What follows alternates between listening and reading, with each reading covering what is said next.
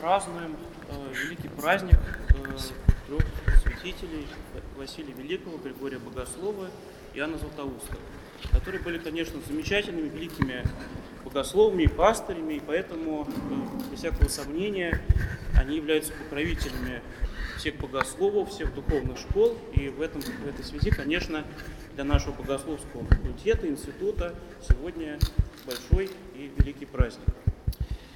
Конечно, э, их наследие многогранно, многообразно, и жизнь их тоже очень поучительна и э, значима для нас. И можно совершенно в разных ракурсах, аспектах э, рассматривать их труды, их богословие. Но понятно, что в каком-то кратком слове это сделать невозможно. И я хотел бы сосредоточиться только на одном моменте, который мне кажется очень важным именно Э, в современных условиях, именно в той ситуации, в которой мы сейчас вот оказались. Э, дело в том, что отцы э, Каппадокийцы и Иван Златоуст, они были великими не только богословами, но и в связи с этим они были великими миротворцами и миролюбцами. И в жизни каждого из них были такие вот критические, можно сказать, моменты, когда они эту любовь к миру миру церковному, конечно, в первую очередь, очень явственным образом проявили. Ну, э, о Василии Великом это широко известно, естественно, потому что э, тема миротворчества, стремление к миру, это то, что пронизывает все его письма, да, которые очень многие читают, знают замечательное совершенно э, сочинение, которое, можно сказать, так, является такой энциклопедией э, церковной жизни IV века. И э, понятно, что через эти письма мы понимаем, что в значительной степени вся его церковная деятельность, она была как раз направлена на то, чтобы обрести мир, э, который, в котором церковь так нуждалась в эпоху арианских споров и других всяких разделений, которые имели место в IV веке, потому что даже среди православных а, в этот период было очень много раздоров, расколов, недопониманий взаимных. И вот Василий Великий прилагал огромные усилия для того, чтобы э, все эти разделения преодолеть. И надо сказать, что э, он, в общем-то, и не дожил до этого момента, потому что э, преодоление вот, разделения между православными на Востоке и Западе, оно случилось через несколько месяцев после его смерти, на самом деле, в 379 году. И вот на пути к этому он обрел огромное количество всяких скорбей, о которых он очень много пишет э, в своих письмах, и э, мы можем все это хорошо себе представить благодаря этому замечательному источнику.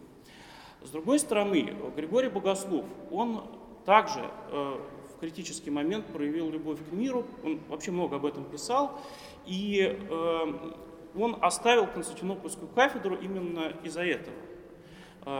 Потому что, с одной стороны, он э, не смог получить поддержку восточных епископов, потому что стремился к миру с западными епископами, и это помешало его общему признанию в качестве законного епископа Константинополя. И э, также, кроме, кроме всего прочего, э, западные епископы его тоже не признали фактически законным епископом, потому что с канонической точки зрения его переход на Константинопольскую кафедру был не безупречен. И вот в этой ситуации он не стал бороться за кафедру, он не стал стремиться к тому, чтобы остаться да, на своем высоком положении, он уступил, и, и уступил он именно ради мира. И это совершенно очевидно из его, вот, из его жизни, из его собственных автобиографических сочинений. Про Иоанна Златоуста, может быть, это не так очевидно как раз, потому что есть такой, даже какой-то такой не очень хороший стереотип в научной литературе современной, вот особенно критической, что Иоанн Златоуст был таким очень неуживчивым человеком, создававшим множество конфликтов, и действительно мы видим, что его епископское правление оно было отмечено многими такими достаточно сложными конфликтными ситуациями. Но я обратил бы внимание на то, на вот то обстоятельство, которое, собственно, привело к тому, что он, почему он был не изложен с кафедры в первый раз. А, когда у него возникает широко известный, я думаю, многим здесь конфликт с епископом Феофилом Александрийским, он а, ему предлагает император, он ему поручает, по сути дела, организовать суд над Феофилом. И, и Иоанн Златоуст отказывается от этого. Он отказывается от этого именно потому, что считает, что не может Константинопольский епископ судить Александрийского, даже если там какие-то серьезные обвинения. И он говорит о том, что э, в своем письме папе Иннокентию I, он говорит о том, что он от этого отказался и посчитал невозможным для себя взять на себя такую миссию. И вот именно это на самом деле привело к тому, что императорский двор э, охладел к нему как-то, да, э, что императорский двор э, значит, с ним оказался в некотором таком разделении, антагонизме. И очень быстро получилось так, что судебный процесс, который замышлялся как судебный процесс над Феофилом Александрийским, превратился в судебный процесс над самим Иваном Златоустом. Вот это обстоятельство его не все знают, оно как-то мало известно в церковной истории, но я обратил бы ваше внимание на него, потому что оно указывает нам на то, что и Иоанн Златоуст был тоже великим миролюбцем и, по сути дела, лишился кафедры вот в таких очень конфликтных обстоятельствах именно из-за своей, своей любви к миру.